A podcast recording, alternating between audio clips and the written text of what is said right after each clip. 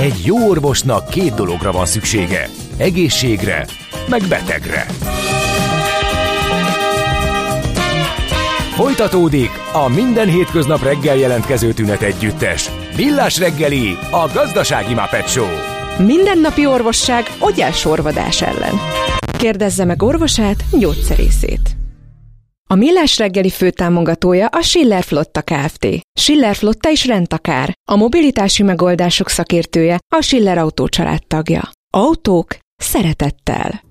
Jó reggelt kívánunk, kedves hallgatók, vagyunk tovább a Millás reggelivel itt a Rádió Café 98.0-án, augusztus 15-én kedd reggel, 8 óra 10 perckor Ács Gáborral. És Gede Balázsral. És a kedves hallgatókkal, akik írnak nekünk a 0636 980 980 SMS, WhatsApp és Viber számunkra. Azt mondja, hogy keresem a friss infókat, de ez mi? Hát, hogy valamit rosszul jelez ki a...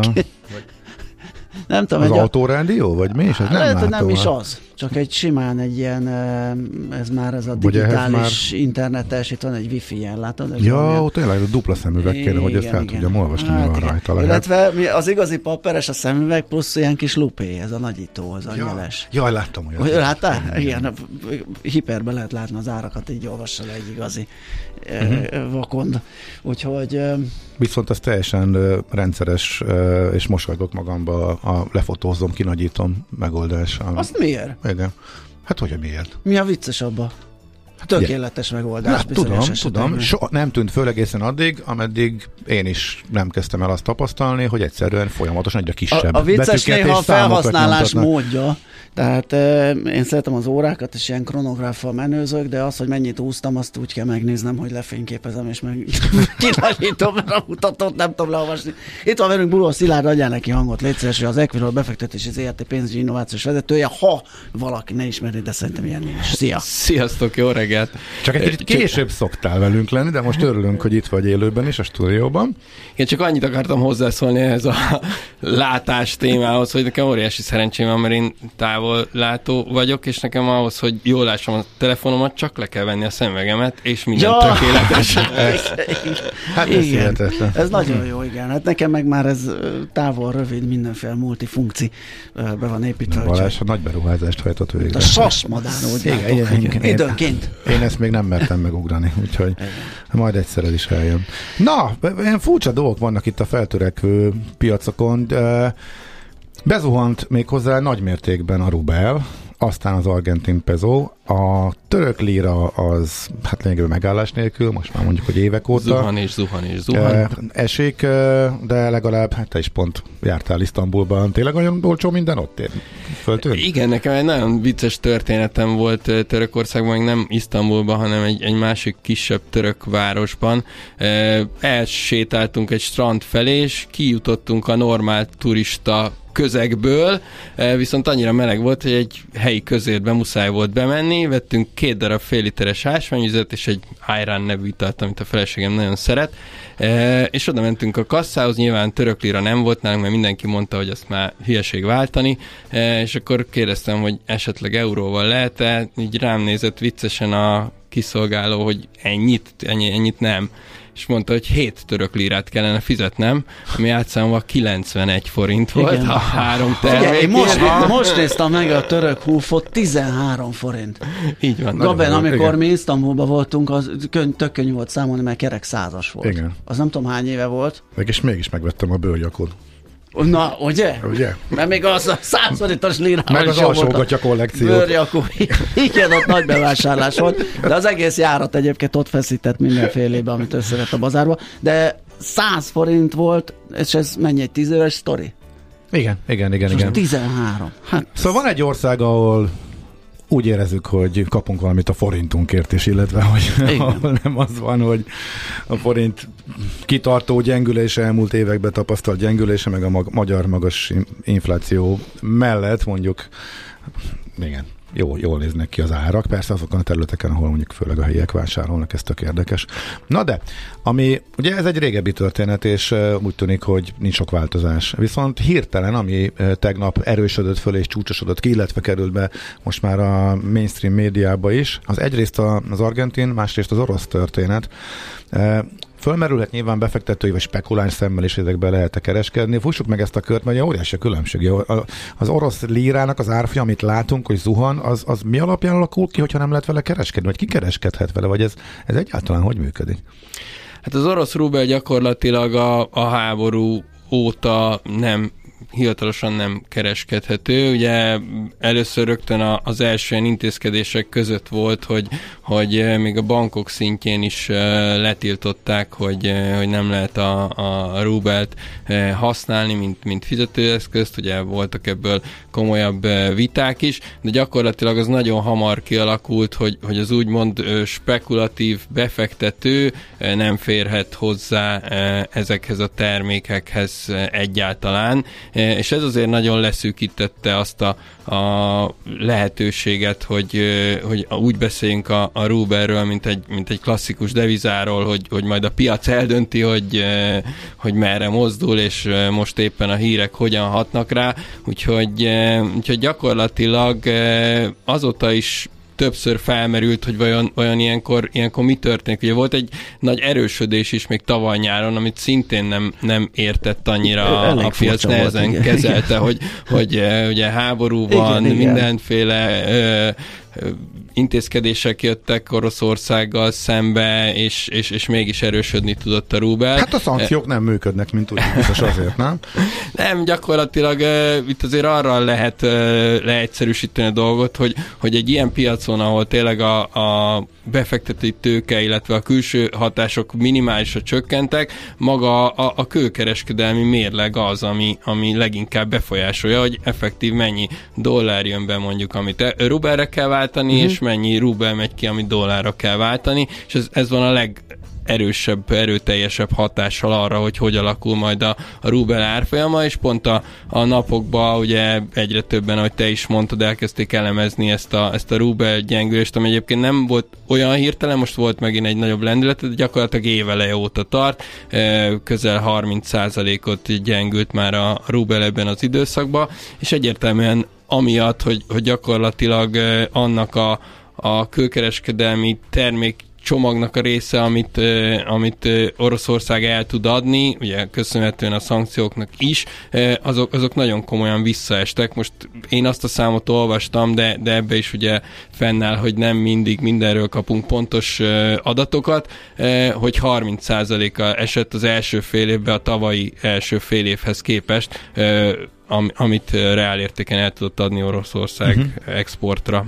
Most ami itt történik, hogy most hirtelen fölgyorsult ez az esés, és politikai szintre emelkedett, a világ most jobban odafigyel rá.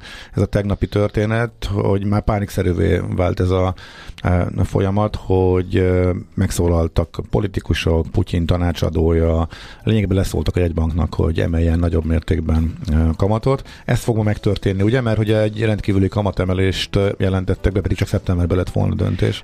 Legalábbis ez, ez a várakozás, igen, hogy, hogy lehet egy, egy hirtelen vagy váratlan kamat emelés. Uh-huh. Ugye a, a legutóbbi kamat döntésnél egy százalékot emelt az orosz jegybank, és akkor egyébként, ez júniusban volt, azt úgy értékelt hitték, hogy ez még a várakozást is felülmúlta, eh, hogy ez majd megnyugtatja a piacot, de ez, ez, ez nem történt hát meg. Gyorsan változnak akkor a körülmények, meg a várakozások. oké, okay, most már a hír, hogy belépnek és egy vészkamatemelés lesz, vissza erősítette egy picikét eh, a Rubelt, ugye ez a százas határ volt, ahol lehet, hogy mégis működnek ezek a lélektani számok, mert egy száznál lett hirtelen begyorsulása. Valamennyire azért szoktak működni. Mm-hmm nyilván eh, nehéz mindig, mindig eh, megtalálni ezeket a pontokat, de, de azért valamennyire működik. A tartóságát megjósolni. Igen, Először sokkolhat, hogy ott egy kerek, meg két számjegyből háromra lép, meg egy csomó ilyen lélektani akármi, de hát aztán a, mm-hmm. csak jönnek a fundamentumok, meg az egyebek, amik elviszik onnan a,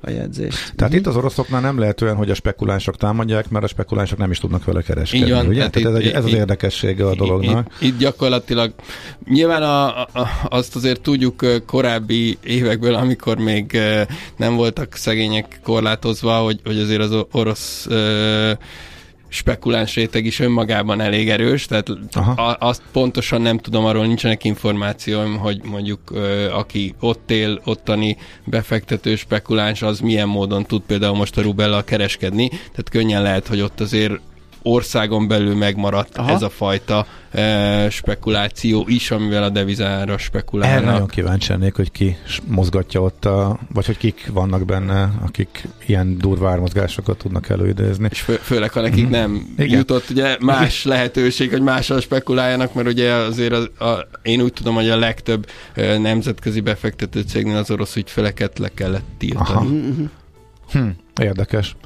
Ho, hát nem tudom, hova futhat ki, meg mi ennek igazából a jelentősége? Tehát ez, ez most már az a szint, és azért is szól bele a politika, hogy ez már a makró problémákat okoz az orosz államnak? Tehát ez mondjuk Ugyanakkor hát a külföldre eladott, hogyha gyenge a rubel, hát akkor végül is rubelbe többet kapnak a külföldre eladott termékekért, az exportért, tehát annyira nem tűnik rossznak. Ez volt az első reakcióm, amikor, amikor én is olvasgattam itt a, a híreket tegnap, hogy, hogy, hogy beszóltak, meg, meg nyomást gyakorolnak a jegybankra, hogy, hogy alapvetően, hogyha erről az oldalról nézzük, akkor, akkor a rubel gyengülése nem biztos, hogy rossz egy ilyen zárt gazdaságnak, amilyen állapotban van most Oroszország, de ezek szerint mégis van az a pont, ahol már, ahol már kezdi őket zavarni. Hmm.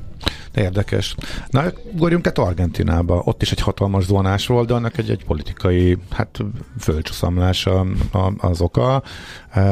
Nem várt választási, vagy előválasztási eredmény váltotta ki. Ugye? Ott viszont egy teljesen piaci körülmények vannak, ott bárki kereskedhet. Igen, gyakorlatilag bárki kereskedhet, ugyanakkor azért a, most már mondhatjuk, hogy évtizedes argentin problémáknak azért megvannak a, a, az eredményei, elég komolyan korlátozott a, főleg a, a, az argentin népnek a, a különböző devizákhoz való hozzáférése. Én most például olyat olvastam, hogy 350-re ugrott fel az árfolyam, de a, a fekete piacon, a, az utcán 700-ért lehetett venni a dollárt, ja, hogy azért az nem mindegy e, kategória, e, és e, valóban ugye volt egy hétvégi előválasztás, amin egy olyan ember szerezte meg a legtöbb szavazatot, akinek azért, hát talán így elég távol vagyunk, mondhatjuk, hogy furcsa világnézete van, és, és olyan dolgokat tett a, a programjába, amit azért a, a, az átlagos befektetők, mondjuk argentin termékekbe gondolkodik, erősen elgondolkodott, hogy ilyen, ilyen folytatással is mondjuk szeretne Argentinába befektetni, úgyhogy ennek köszönhetően egy 18%-os volt a, bocsánat, az első reakció, amennyit zuhant az argentin peso, azért, azért az, az brutális mértékű, e, még, még, még ott is, e, és utána a, a reagált is gyorsan a, a, a jegybank, illetve Ezt jól a kormány. ezeket a számokat? 21 százalékot emelt 118 százalékra? Így van. Az annyi így kamat, igen. Az alapkamat 118 százalék lett, hogy megvédje ezt a 350-es árfolyamot, amit most elvileg... futottam neki, mondom, valamit nem jól nézek, nem, vagy egy abszolút. előjáró szót elni, vagy valamit. Abszolút jól nézed. Nem, nem, nem 11,8, hanem 118. Igen, uh. brutális, és a, az inflációjuk is 100% fölött volt legutóbb, ha, ha jól néztem a, a számokat, úgyhogy, úgyhogy vannak problémák azon felül is, hogy, hogy most ez a, ez a Javier Milei nevű úriember a legtöbb szavazatot szerezte vasárnap, de, de egyelőre most ez volt a, az első döntés, amit meghoztak, hogy 350-es árfolyamon rögzítették a, az argentin pezót. Ez egészen az októberi vál, tényleges választásokig próbálják megtartani. Kérdés, hogy, hogy itt esetleg milyen... Tehát fixálták az árfolyamot, Igen. és a, de a fekete piacon a dupláját kell adni a, a dollár. Hát ezek nem túl fényes kilátások vagy jelzések onnan. Egy olyan országban, ahol, hát nem tudom, hány csőd volt már, államcsőd. Hát három biztosan. Az, az a legkevesebb. És ők tartoznak a legtöbb pénzzel az IMF-nek, és igen, ők is soha nem tudják visszaszerezni, és mindig igen. újabbakat igen, és most is ez a, ez a fő téma, hogy vajon a, a 7,5 milliárdos dolláros kölcsönük átmegye, ami, ami már Igen. elvileg folyamatban van az IMF-fel Egy újabb kéne, de már ők is tudják, hogy nagyjából a kútba dobálják. Igen. És illetve kilátást és nem látszik a vége. Hm. Ilyenkor érdemes, vagy ez már ez, ez, a, ez a extrém fekete öves spekulánsoknak való terep egy argentin pezóba belenyúlni? Abszolút, hogy tehát itt... ez, ez, ez már a, a, annak is a, a, a teteje. Olyan hullókés, hogy... aminek nincs is nyele. Igen. Na de ha hulló, mind, mindkét, jól mindkét végén vág. Na de hát, hogyha egy hullókés, akkor sortolod és nyersz a hullókésen. Tehát egy hullókésen jól lehet keresni, hogyha az folyamatosan hullik. Hát csak időnként, hát amikor jönnek a belenyúlások, meg a gyors ellentétes Mindig egy újjal kevesebb. Akkor, igen, ez kétségkívül így van. Na, ezek feltörekvő devizek, és korábban azért volt valamiféle korreláció a feltörekvők között, még akkor is, hogyha világ különböző tájéről beszélünk. És a török is visszahatott a, a forintra, a visegrádi devizák is nem ugyanebbe a kategóriába, de azért mégiscsak a feltörekvő devizák körébe voltak sorolhatók, és láttunk azért együtt mozgásokat. Ez teljesen megszűnt? Nem kell attól tartani, hogy ebből bármi átgyűrűzik mm, hozzánk a régióba, vagy akár a forintra is? A, teljesen talán nem szűnt meg, de nagyon-nagyon komolyan megváltozott a, a, a helyzet. E, gyakorlatilag mondjuk a, a, a dél-amerikai eset, események, eh, mint például ez a, az, az Argentin, azt gondolom, hogy most már egyáltalán nem, nem hatnak itt a, itt a közép-kelet-európai régióra, eh, más, más kategóriába kerültünk már egyszerűen a, a, a mhm. befektetők szemébe. Eh, a török lírával ugye nagyon sokáig volt korreláció, sokat beszéltünk is róla korábban, de ott is, ott is látható egy, egy komoly változás, hogy most már tényleg csak a, a nagyon nagy események tudnak egy, egy pici hullámot generálni a, a, a közép-európai devizákba, de igazából a, a, az együttmozgást azt ugye rég elfelejthetjük, hiszen a török lira most már hosszú-hosszú évek óta, ahogy itt a beszélgetés elején említettük is, egy, egy olyan mértékű gyengülésbe van, ami, ami már nem is hasonlít arra, amit akár csak a forinttal is történik, ahol azért szintén arról beszélünk, hogy van egy gyengülő tendencia, de, de teljesen más mértékek vannak. Gyakorlatilag nincs, nincs olyan jellegű korreláció, hogyha történik valami a török lírába, akkor nekünk azonnal figyelni kell és reagálni kell, de, de azért valami kis hatása el, előfordulhat, hogy átszivárog. Én, én azt gondolom, hogy most ez ami, ami most zajlik, ez, ez azért nem az, tehát itt a, itt a török lirában is ugyan volt új, új árfolyamrekord a, a, az elmúlt héten talán, de, de igazából ezt, ezt most nem érezzük meg. Tehát a Liránál nem sok minden változott a választás kapcsán, tehát maradt Erdogán, és akkor a Lira megesik tovább, hát, tehát e, hogy azért kicsit más. Nem teljesen, ugye volt egy komoly változás, egy remény a változásra, uh-huh. ugye amikor a, az újraválasztás megtörtént, néhány hétre rá Erdogán kinevezett a jegybank élére egy olyan uh-huh. embert, aki nyugat-európai, sőt azt hiszem amerikai munkatapasztalattal rendelkező, tényleg valós piaci körülmények között dolgozott évtizedeken keresztül, és akkor a a, piac elkezdett reménykedni, hogy, hogy most oké, okay, eddig arról szólt, hogy, hogy legyen meg az újraválasztás, de most ő is belátja, hogy mégis azok a, ortodox módok, ahogy, ahogy a kamatokat kezelte, az nem feltétlenül jó a piac szempontjából. Tehát ő nem kamatemelést. Ellentétben például az oroszokkal, ahol fölhívták a jegybankot, hogy hát ti rontottátok el, emeljetek kamatot. Sőt, hát gyakorlatilag uh-huh. folyamatos kamat csökkentés volt Törökországban, uh-huh. annak ellenére, hogy az infláció rekordokat döntött. Most viszont ugye jött po- az politikai új... utasításra. Igen, igen. Most viszont jött az új jegybank elnök, és ő egyből mondta, hogy az első dolog, amit rendbe kell tenni, hogy, hogy piac felé transzparensek legyünk, és, és egy kamatemeléssel indította a, a, a működését.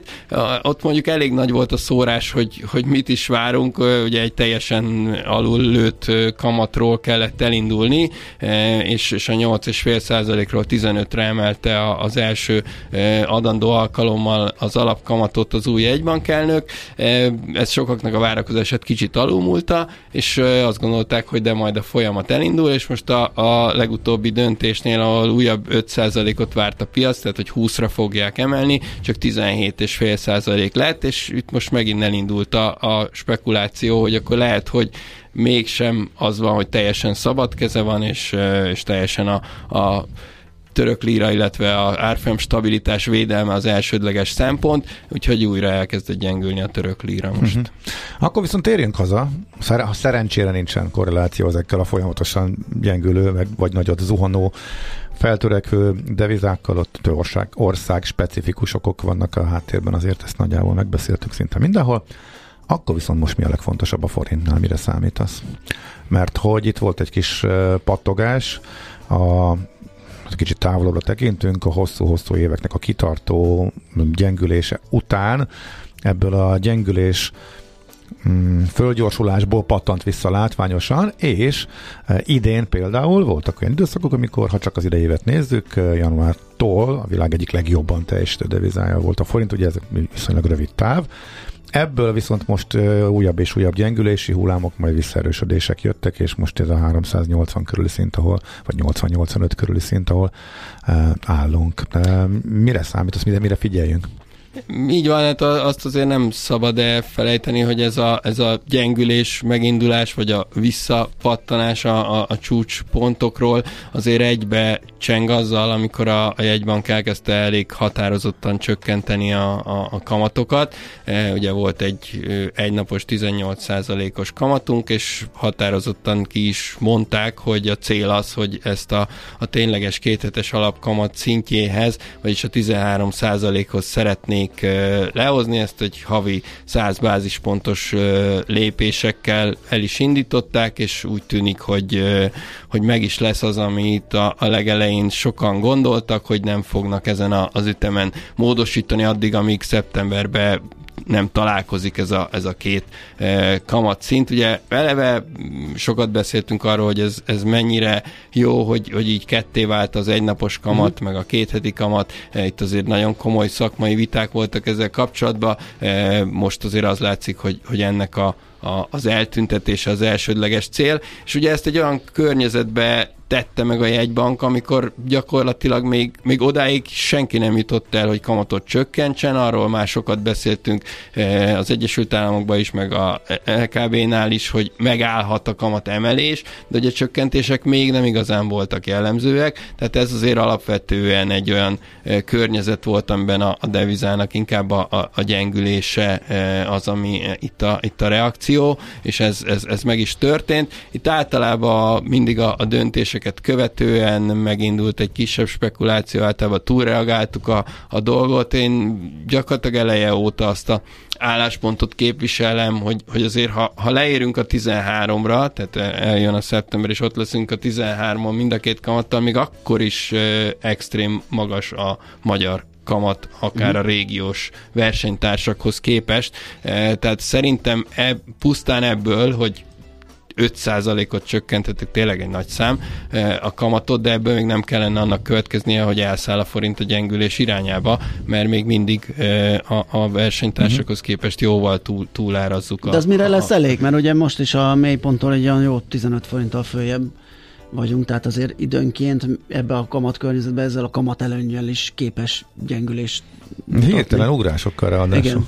Hát igen, mert mondom, hát hogy... Az ember azt gondolná, hogyha van hirtelen ugrás, és ilyen erős, meg ilyen, ilyen menő a kamatkülönbség, jön az ugrás, és akkor előjön egy csomó forint vásárló, aki meg majd visszanyomja az árfolyamot. Hát, végül hát ez azért nagyjából megvan, csak, csak egyre kisebb csak ennek a mértéke. Igen, tehát, hogy a ugye fölfelé liftel megyünk, lefelé meg zuhanunk, tehát Igen. hogy gyakorlatilag az látszik, hogy a, a gyengülés mindig egy kicsit nagyobb mértékű, mint amit utána vissza tud erősödni. Ugye azért általában az ilyen kamat különbözött tű spekulációk vagy befektetések azért, azért mindig egy nyugodt piacon működnek. Tehát amikor egy-egy ilyen döntés vagy hír hatására hirtelen gyengül a forint, akkor mindenki egy kicsit hátradől, fölemel a kezét, hogy most akkor várjuk meg, hogy mi lesz. E, ilyenkor tud nagyon gyengülni, és amikor van egy hét, két hét nyugalom, akkor szépen elkezdenek visszacsorogni, és elindul a, a, az erősödés e, irányába a forint. Ez most azért már így a, a, az elmúlt hónapokban érzékelhető. E, a másik dolog azt gondolom, hogy e, hogy a, a, valamilyen szinten azért a 370-es szint is kicsit túl volt lőve, tehát ott már nagyon erős volt ez a, ez a kamatra utazós forrótők és befektetői nyomás, ami, ami odáig vitte a, a, a forintot, tehát onnan, onnan sokkal gyorsabban és könnyebben tudott visszapattanni, mert azért, ha, ha megnézzük tényleg a, a, akár csak Ausztriába valaki átmegy a határon és megnézi a, az árakat, mondjuk a 370-es forintnál tényleg azt lehetett érezni, hogy már szinte minden olcsóbb ott Igen. az itteni magas infláció miatt, és ez se biztos, hogy a, uh-huh. a, mhm. a reálgazdaság szempontjából jó. Figyelj, az, hogy nincs uniós pénz, az már benne van a forintban, vagy még a piac, vagy még mindig a reménykedés van benne. Csak azért kérdezem, mert egy éven keresztül arról beszélgetünk, Igen. hogy hamarosan megállapodnak a piaci. Az árban az van benne, hogy még, még, még megy a szerencsétlenkedés, alkudozás, de előbb-utóbb úgyis megállapodnak. Most már most már a miniszterek sem mondják el minden nap háromszor, hogy mi mindent teljesítettünk, és mindjárt megállapodunk, és fél éven belül az összes pénz itt lesz. De a piac erről most mit gondol, ez benne van a Sőt, zárban? nekem a legérdekesebb fordulat az volt, amikor a Virág Barnabás szokásos pontjaiból is kikerült egyszerűen minden Igen. komment nélkül Aha. az, hogy, a, hogy az egyik fontos szempont az az EU-s pénz. Uh-huh. Ugye ez hónapokon keresztül mindig ott Igen. volt, hogy a, a forint stabilitása szempontjából ez milyen kulcskérdés, aztán egyik hónapról a másikra egyszer csak kikerült Aha. onnan, úgyhogy ott azért kezdtük vakarni a fejünket, hogy vajon ő mit tudhat, de, de hát igen, nagyon úgy néz ki, hogy, hogy rövid távon biztosan nem lehet erre számítani. A, a, lehet, hogy én... ezekben a gyengülési hullámokban is benne volt, hogy ez, ez úgy átment Elkezdett kiárazódni, így Aha. van, így van, tehát hogy még mindig azt mondom, hogy, hogy van egy olyan befektetői réteg, aki azért úgy számol, hogy ez, ez nem nem teljesen e, hiányzik, hanem csak tolódik, de, de valahol azért, azért sokan már azon aggódnak, hogy, hogy itt nem, nem látható mhm. ennek, ennek a valós megérkezése. Oké, okay. akkor gyors utolsó, a kamatcsökkentési várakozásokat, tendenciát ez nem befolyásolja ezek szerint. Tehát ha a forint itt van, meg csak itt ugrándozik, akkor a kamatokat csökkenteti egy bank tovább. Szerintem. Így van, tehát az, az szerintem egyértelmű, hogy, hogy most ez a szeptemberig való 100 bázispontos csökkentgetés a, a, az egynaposba az, az, az meg lesz. E, utána lesz e, szerintem a, a nagyon fontos e, két-három hónap, vagyis a következő két-három ülés, hogy, hogy az alapkamathoz e, vajon hozzá mere nyúlni rögtön, e, és azt is elkezdi csökkenteni, ugye nagy Márton ezt próbálja folyamatosan uh-huh. kommunikálni és nyomni, hogy erre lenne szükség, de, de a jegybank e, egyelőre még azért próbál kitartani amellett, hogy az infláció fontosabb, úgyhogy ilyen szempontból nyilván a, a őszi inflációs számok is kritikusak lehetnek. Uh-huh. Oké. Okay. Szilárd, nagyon szépen köszönjük, Köszi szépen. Hogy, hogy itt voltál. Rohansz vissza téged hívunk. Ja, nem. Nem, nem, nem. nem. Szilárd kibérelte magának a csütörtököt, én ezt már Igen, megtanultam. Az, az, az, az jól látható. Csütörtök, a csütörtökön hallhatunk ismét, így ugye? Van, a így van, csütörtökön majd. érkezem. Csak okay. telefonon, de... Telefonon, szuper. Okay, jó, tök jó, hogy beugrottál hozzánk, köszi szépen. Köszönöm a meghívást. Bóró Szilárd volt a vendégünk, az Equilor befektetési ZRT pénzügyi innovációs vezetője. És nekem a török líráról a Nilüferjányán jutott az eszembe. Kiváló. Akinek csak az apukája török származású, már Londonban született, de az egyik legnagyobb duranás a brit um, pop zenei Szénába. Hát már majdnem még boltot mondtam, de ennél nagyobb képzavar, az már akkora hülyeség lesz volna. Köszönöm, hogy kisegítettél. Lényeg az, hogy egy kiváló dal következik. Jé, hát ez meg micsoda? Csak nem. De, egy aranyköpés.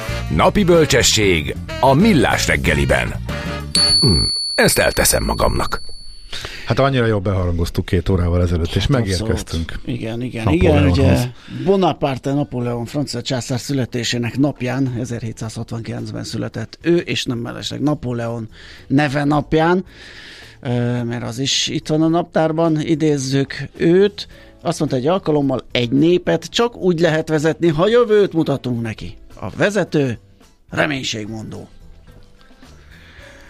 Ö, nem, Tehát így, mondták a minyonok, minyonok, amit gyakran idézünk a családban, hogyha nem annyira igen. jön be a dolog. Hát igen. Azért ezt látunk másféle dolgokat is a világban, tehát vannak, akik inkább a alternatív valóság építésben és annak a megfelelő súlykolásában látják, de nem csak most, tehát ez már korábban is, tehát ez nem ide, Igen. Tehát láttuk ezt már, hogy más modellek is vannak, és sikeresnek tudnak bizonyulni. Ez már mintha hátrébe szorult volna ez a Napoleon féle verzió. Minden esetre... Hát a retorika szintjén nem biztos. Hát... Tehát azért mondásban, propagandában azért látunk még ilyet. Lehet, hogy túlságosan földhöz ragadtan egyszerűsítem le ezt a mondást, és a odáig próbálom levezetni, hogy mit tudom én, valaki megmondja, hogy ő mit szeretne csinálni, mm. van egy víziója, és akkor ez alapján mondjuk megválasztják. Csak ez van, mintha ez, ja, lenne, hát mintha, hát mintha ez lenne visszaszorulóban az elmúlt ez, a, ez időszakban. Igen, ez igen. Ez, amivel egyre kevésbé találkozunk, úgyhogy Jaj, hát ez nem mondom, visszasírjuk talán Napóleont, mert azért ez az erős ebben lenne. a formában erős lenne, de hogy amit itt mondott, az most így látva a világot, jó lenne, hogyha a típusból lenne sok, amire ő azt mondta, Igen. hogy ez a jó, ahogy egy népet szerinte lehet vezetni. Semmi sem rombolja annyira az embertestét, mint a tartóstétlenség. Millás reggeli Na, kérem szépen, egy mostanában sokat emlegetett téma a generációváltás a KKV szektorban, ami egy nagyon fontos, mondhatni égető probléma, és ezért sem árt vele sokat foglalkozni, beszélni róla, és hát az arra ö, alkalmas szervezeteknek pedig felkészíteni az érintetteket. Most éppen Böröc Arturral, a KPMG igazgatójával járjuk körbe ezt a témát. Szervusz, jó reggelt! Jó reggelt kívánok, üdvözlöm a hallgatókat! Na, ugye az aktualitását talán az adja, hogy most különösen sokat foglalkozunk ezzel, hogy a rendszerváltáskori vállalkozók közül nagyon sokan szembesülnek azzal a e, problémával, hogyha át kéne adni a stafétát.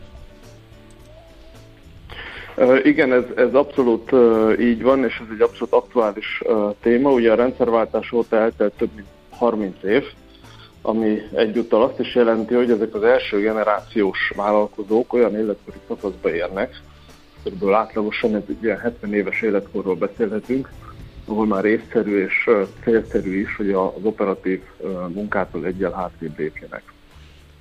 Már csak azért is érdemes ezzel foglalkozni, mert egy váratlan betegség, vagy rossz esetben akár haláleset olyan döntés és cselekvőképtelen helyzetet idézhet elő egy mindenben az alapító ügyvezetőhöz kötődő vállalkozásban, ami súlyos pénzügyi és reputációs veszteséget, de a legrosszabb esetben akár a vállalkozás csődjét is okozhatja. Uh-huh. Emellett arra is érdemes gondolni, hogy egy ilyen generációváltás az mindig egy átmeneti időszakkal is jár, amire érdemes, hogy hagyjanak mindig időt. Mik az eddigi tapasztalatok? Mert ugye az, tehát most kulminálódik ez, tehát most mondhatnánk esetleg, hogy, hogy, hogy a számosságát tekintve talán többen szembesülnek ezzel, de hát nyilván az életkori sajátosságok miatt nyilván folyamatosan vannak generációváltó vállalkozók. Csak az egy, az egy az egy folyamat, és, és, és x számú érintetről szól, most meg azért picit, picit többen lehetnek, tehát hogy mi a gyakorlat itthon, mennyire megy ez jól, mennyire szereztünk ebbe tapasztalatot? Hát a, a tapasztalat azt mutatja, és ezt egyébként több kutatás is alátámasztja, hogy az érintettek közel kétharmadának nincs semmilyen terve az utódást oh, illetően. Az nagy szám. Noha, noha a magyar KKV-knak a harmadánál, legalább a harmadánál már vagy el kellett volna kezdeni ezzel foglalkozni, vagy a következő években lesz esedékes. Tehát mindenképpen aktuális a, a kérdés, és elmondhatjuk azt is, hogy ez a problémakör egyértelműen a teljes magyar KKV szektort érinti, és azt is fontos kiemelni, hogy az első generációváltás jellemzően a vállalkozásoknak kevesebb, mint a 30%-a éli túl. Ugye ezt érzelmileg is nehéz lehet feldolgozni, arról nem is beszélve, hogy a második generációváltást követően ez az arány már jóval kisebb, ennek mint egy a fele 10-15 százalék. A túlélés itt rossz döntések sorozatát jelentheti? Tehát teszem azt, átruházom a fiamra a vállalkozást, csak pont a fiam egyáltalán nem érdekli az, amit én csináltam. Ennek meg is lesz esetleg a negatív hozadéka, vagy miből, miből hogyan kell megfognunk ezt a sikertelenséget? Uh, ugye ennek mindig van egy, van egy uh, érzelmi uh, oldala Aha. is. Uh, nem, nem mindig az a legjobb megoldás, ha, ha a papa fia vagy a papa lánya veszi át a, az üzletet, Igen. mert uh, közel, közel sem biztos, hogy ő a leginkább alkalmas erre, még akkor se, hogyha ő a papa kedvenc lánya vagy fia. Ugye mi ezen a területen azért elég otthonosan mozgunk, és mondhatom, hogy szép eredményeket is értünk el, sok ilyen munkát végeztünk. Azt kell látni, hogy ennek a generációváltásnak alapvetően három fő szakasza van, három fő szakaszra tagolható, és érzelmileg egyiken se könnyű túl lendülni. Ugye az első és a legfontosabb felismerni a helyzetet, és megérteni azt, hogy ez nem kizárólag egy üzleti értelembe vett tranzakció, főleg a papának vagy a mamának, ki a vállalkozó volt, hanem ez egy jó értelemben vett életmódváltás, amire mentálisan is fel kell készülni. Ez az első. A második, ennek a megvalósítása, ez igazándiból egy nagyon komoly projekt, ami felkészültséget, objektivitást és szakértelmet kíván, és ez jellemzően legalább egy évig eltart. A nem kevésbé fontos a harmadik része ennek, felkészülni arra, hogy mi lesz utána. Mi történik akkor, amikor már nem kell minden nap az irodába menni, nem kell minden nap irodai operatív munkát végezni, kell, hogy az embernek legyen egy terve, hogy mit kezdjen önmagával, mit kezdjen a pénzével, amit a vállalkozásáért kapott, uh-huh. és továbbra is fontosnak, hasznosnak érezhesse magát. Tehát akkor itt nem csak egy üzleti folyamatra kell felkészíteni az érintetteket, hanem egy ilyen mentális, nem tudom, egy ilyen kócsolás, vagy, vagy, vagy egy ilyen ö, pszichés támogatás is ö, szükségeltetik, és tanácsadás. Abszolút ennek a, a mentális, pszichés érzelmi része nem kevésbé Aha. fontos, mint a tisztán hardcore üzleti része. Ugye erre több, több megoldás is létezik. Mint? Ahogy mondom, számos megoldás létezik erre. Vannak ö, olyan munkáink nekünk is, ahol egyszerűen felkészítjük az adott céget az eladásra, átvilágítjuk, értékeljük, ö, és segítünk a leginkább megfelelő ö, vevőnek a megtalálásában, ezt a teljes folyamatot végig kísérjük. Ez talán a, a legegyszerűbb Igen. verzió. Egyébként a tapasztalat azt mutatja, hogy a magyar vállalkozóknak csak egy kis része szeretné így végérvényesen eladni a, a vállalkozását sok esetben, különösen ha az adott cég még fejlődni, növekedni akar, kerül sor pénzügyi vagy szakmai befektető bevonására. Ugye ez egy másik szenárió. Ebben az esetben is széles skálán mozognak a lehetséges megoldások. Az alapító tulajdonos ebben az esetben mérlegelheti, hogy egy kisebbségi tulajdonrészt megtartva továbbra is részt vesz a vállalat életében, akár még néhány évig a menedzsmentben is maradhat, ezzel segítve az átmenetet ez sokaknak egy vonzó alternatíva, itt ugye nem, nem egyik pillanatról az ügyvezetői operatív munkából a nyugdíjas létbe csöppen át. Ez a befektetőnek is lehet előnyös egyébként, mert így biztosítva van a, az átmenet, és az alapító tulajdonos a helyi, helyismeretével, a helyi piac ismeretével segítheti ezt az átmenetet. Ezen kívül nagyon sok az olyan megkeresés, az elmúlt évben számos ilyen projektünk volt, ahol a tulajdonos aktív bevétel helyett passzív jövedelmet szeretne realizálni az élete során felépített vállalkozásból. Uh, erre egy példa, hogy volt olyan esetünk, ahol a vállalkozás teljes működése szorosan a tulajdonos ügyvezető személyéhez kötődött, ennek egyébként kiváló reputációja volt a saját szakmájában. Ebben az esetben abban segítettünk neki, hogy képes legyen megújulni, olyan új és innovatív üzletágakat kialakítani, aminek később a teljes üzemeltetését bérbe adhatta a harmadik félnek, és ő az operatív üzletből egy lépést hátra léphetett. Aha. Ez egyébként, ez egyébként mennyire jellemző ez a, ez a one man show a KKV-knál, ugye, mert hogy alapvetően emlékeim szerint így működött a rendszerváltás, hogy a vállalkozó így csinált mindent. A mikromanagement volt a főjelszava, és mindenbe, mindenhol ott volt. Tehát ez, ez például egy ilyen generációváltó ö, üzleti folyamatot, lépést is hátráltathat, hogyha menet közben nem szokta meg a feladatok delegálását, egy menedzsment kialakítását maga körül, hanem mindenhol ott volt, és ott ő, ő ügyködött, és ő irányított.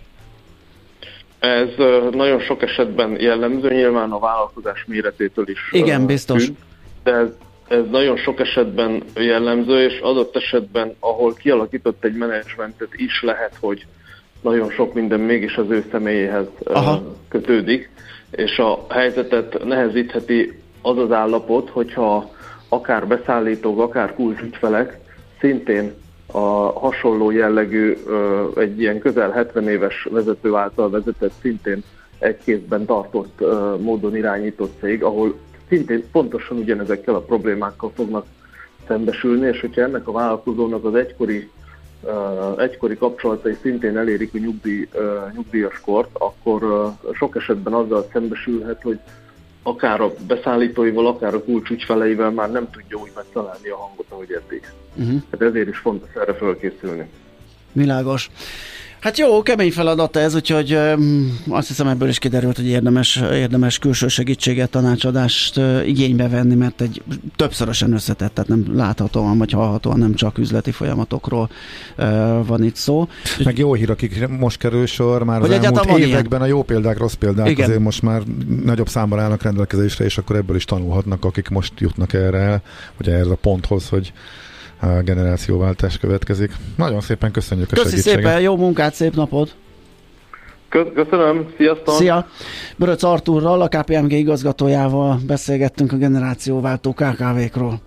Most pedig ide, itt Most kéne pedig, lenni Esmit Tandinak, de nincs itt. Mm, bizonyára. Egy nagy űrtátom. Az utolsó simításokat végzi a hírek összeállításán, úgyhogy most nem látogatott meg minket, de egy szavunk nem lehet, mivel még a Budapest rovatba is bekopogott, és örömmel láttuk, és plusz információkkal egésztette azt ki. De most már itt is van. Hm?